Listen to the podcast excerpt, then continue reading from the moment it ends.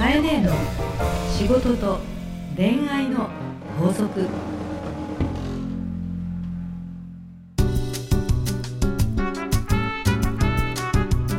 番組ナビゲーターのナグーです。カエネの仕事と恋愛の法則始まりました。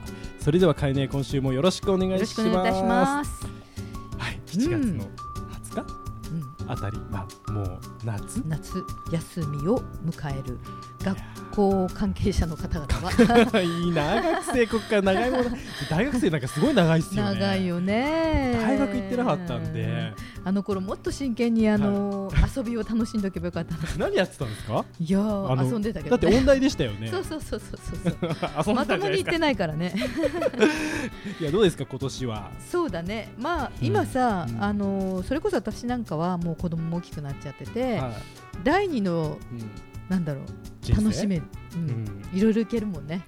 ああいろいろいけまあそうですよね、とにかく時間がある時にははい。海外国内どこでも行ってるね。日頃出張もさ、はい。あちこち行ってるけど。もう本当ね、フェイスブック見るためにどこにいるんだろうって気になるわけですけど、いや我ながらすごいと思うよ。我 私の動き。今年なんかここみたいな、今現時点ではうんあん。ま決まってないですか？そうですね、うん。まあでも今年は暖かいとこ行こうかなと、うん。ハワイというオーソドックスなところなのか、まあ、アジアあたり。あと、まあ、仕事で今カンボジアの応援をしているのでできれば行ってみたいなとか、行って応援したいなとかいろいろです。ね。じゃあ海外のうん、方に行くかもしれないっていうことですね。ナグーは近所で子供たちと生まれたばかりの 子もいるから そうです、まあ、まあ。今年は家近所、もう近所でうん。プール行ったり、うん。アンパンマンの映画見に行ったりっていう、まあそういうねのもいいんじゃないかなとそうだね。思っておりますね。そういえばさ、はい。アンパンマンって思い出したんだけど、はこの前私あの岡山からマリンライナーに乗って、えー四国の高松に行こうとした時い。に、ええ。ホームにさはびっくりするぐらいええ。派手なアンパンマン号がいたのよ。アンパンマンゴー？うわ。今ちょっとそうスマホで検索してあ今画像見せてもらってるんですけどすごいでしょ？全部ボディが、うん。アンパンマンバイキンマンとか食パンマンメロンパンダちゃんにカレーパンマンにクリームパンダちゃん。可愛いのよ。でねあの列車の中もね、はい。椅子とかも、はい。全部あのキャラクターが書いてあって、はい外側だけじゃないのよ。飛行機とかってさ、はい。あの外側をペイントしたのよくあるじゃない？だけですよね、うん、これねあのアンパンマン列車っていうのが走ってて、は岡山高松からあの松山間を走る、はい。8000系特急電車って書いてあるよ。い、。そんなのがあるんですね、うん、すっごく可愛くて、はい私は実はねもう関係ないんだけど、は関係ない私もあまりに可愛くて 写真撮りまくった、いカエネもカエネもアンパンマン君パシャッと。いやでこれうん。娘うん、多分すごい喜ぶんで、ねちょっといつか行ってみたいですぜねひぜひぜひ、はい。これ行っていいと思うよ、はい。たくさんの人があのホームでパシャパシャ撮ってた楽しいと思うよ。いいいね。やこれ。カエネいい情報ありがとうございます。夏休み情報ちょっとおばさんとしてはさニュースをお届けいたしました。ありがとうございます。今日もよろしくお願いいたします。はい、よろしくお願いいたします。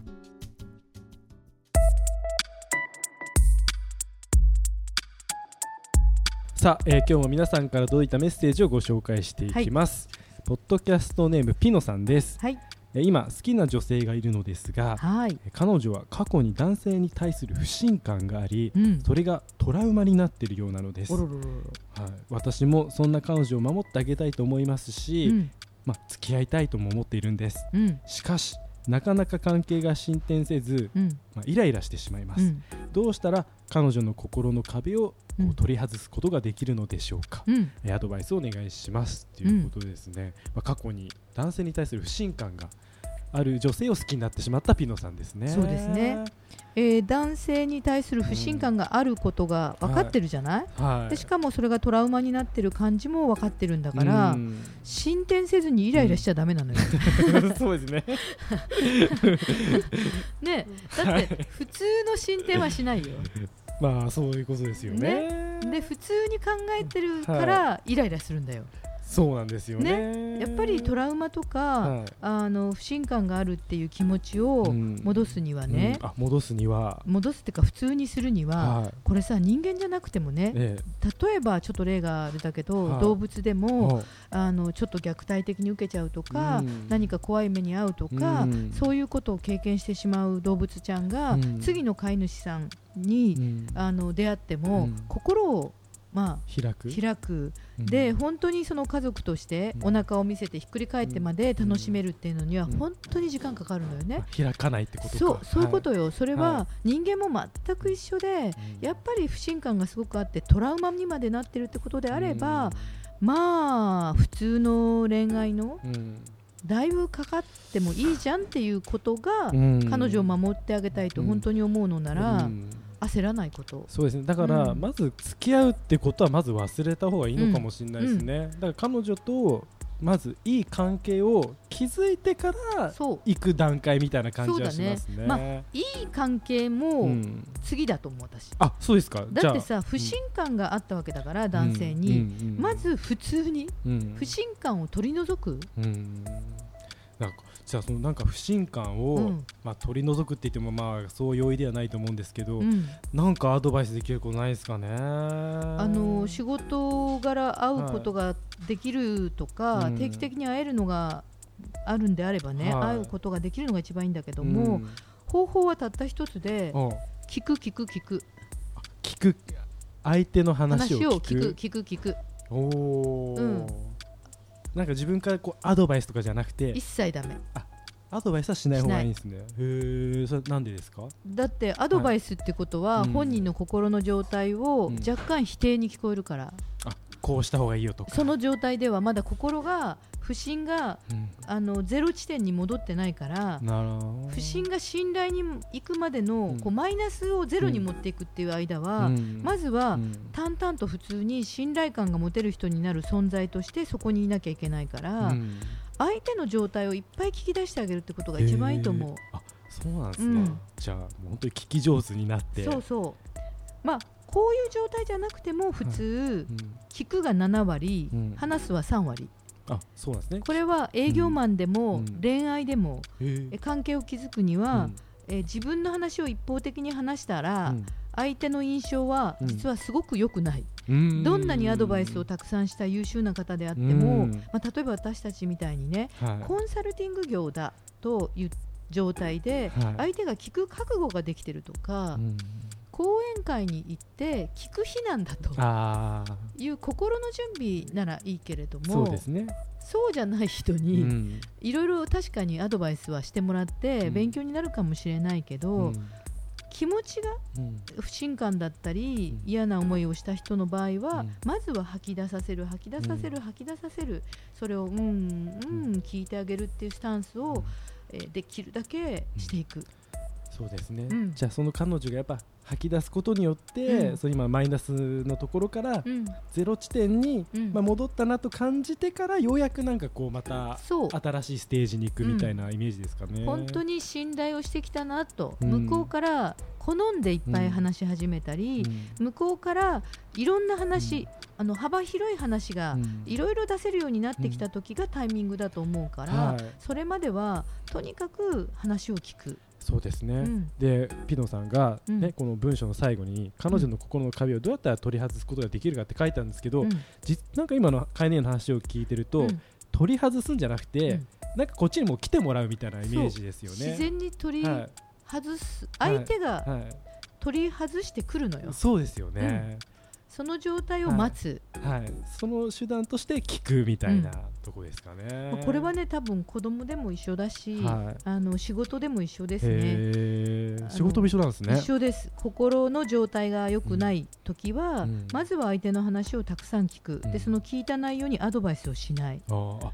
じゃあカエネも、うん、まあ、ハーストーリーというところで、まあね、社長として、まあ、いろんなスタッフと関わってるわけですけど、やっぱりじゃあそういう場合、うん、相手の話じゃ聞いて、うん、じゃアドバイスあんましないですね。アドバイスっていうのはこうしたらとか、こうできないのではなくて、どうしてそう思ったんだろうねとか、いろいろ話を聞いててその時ってどうしてなのとかどういう状態だったのかなとかなんでそう思ったのかなっていうふうに一緒に考える。っていうことで相手が少しずつ気づいてくる、そうかあの時こうだったんですね、今気づきましたみたいな感じなんですよ。それの繰り返しが少しずつ扉が開いていく感じ、あ扉が少しずつこう開いていく、ね、で本人が言うのよ必ず「えなんか見えてきました」って。あ彼にはその、を待つみたいなところですね。でもそうじゃないと、はい、閉じてる扉に無理やり何か押し込むと、もっといい関係じゃなくなるじゃない？あそうですね、うん、扉が開いて向こうから出てきて初めて握手できるわけだと思うから、まずは焦らないあの彼女を守りたいと思うんだったら焦らないかな。わかりました。すごい、うん、なんか僕が腑に落ちてどうするんだって話ですけどね。ピーノさん、よかったんじゃないでしょうか。うん、じゃあそれではかえね、今日の法則をお願いします。はい。人の気持ちは聞く7割、話す3割で扉が開く。カエネの仕事と恋愛の法則。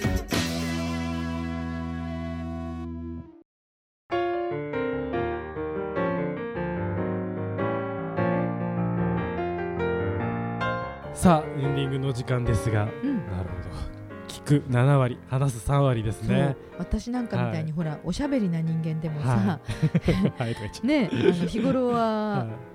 話す7割、聞く3割になりがち、だからこそ、あの場面を意識して、うん。常にこの数字は頭に入れて今日は聞こうと、でしかもささっきの悩みだと、聞く7割話す3割を1回だけやっててもだめだからね。あ継続的に。常にですよね、はい、それが半年かかるのか、ね、7回目なのか10回目なのかもイライラしない、うんはい、つまり常に情緒を安定させて、はい、ぶれない、うん、一貫した状態で、うん、いつも変わらず、そうだねっていうふうに聞く、で相手が悲しい話をした時には、大変だったんだな悲しいなっていう顔と、うん、え共感の言葉を出す。嬉しい時には嬉しいなっていうことを一緒に嬉しそうに表情に出して喜び合う、はい、というふうに常にあの相手の感情と合わせていくっていうことを繰り返すとあのまあ理解というか信頼していってくれるかな、はい、いやなんか信頼してくれそうですよね。なんか安心しそうですよね、うん、ピノさんに対してもしできたら、うんうん、まずはそれをすることが一番、はい、あの不安感が、まあ、不信感が取り除かれていくプロセスかな。はい。わ、かりました。ありがとうございますさあ、えー、皆様からですね飼い主宛ての悩み相談どしどし、えー、お待ちしております。すべ、はい、てのお便りは番組フェイスブックからお送りください、はい、まあ、検索でですね、まあ、日野佳恵子、まあ、ポッドキャストと検索していただければ、えー、アクセスできます。はい。ということで皆さんまた次回ですね。さようなら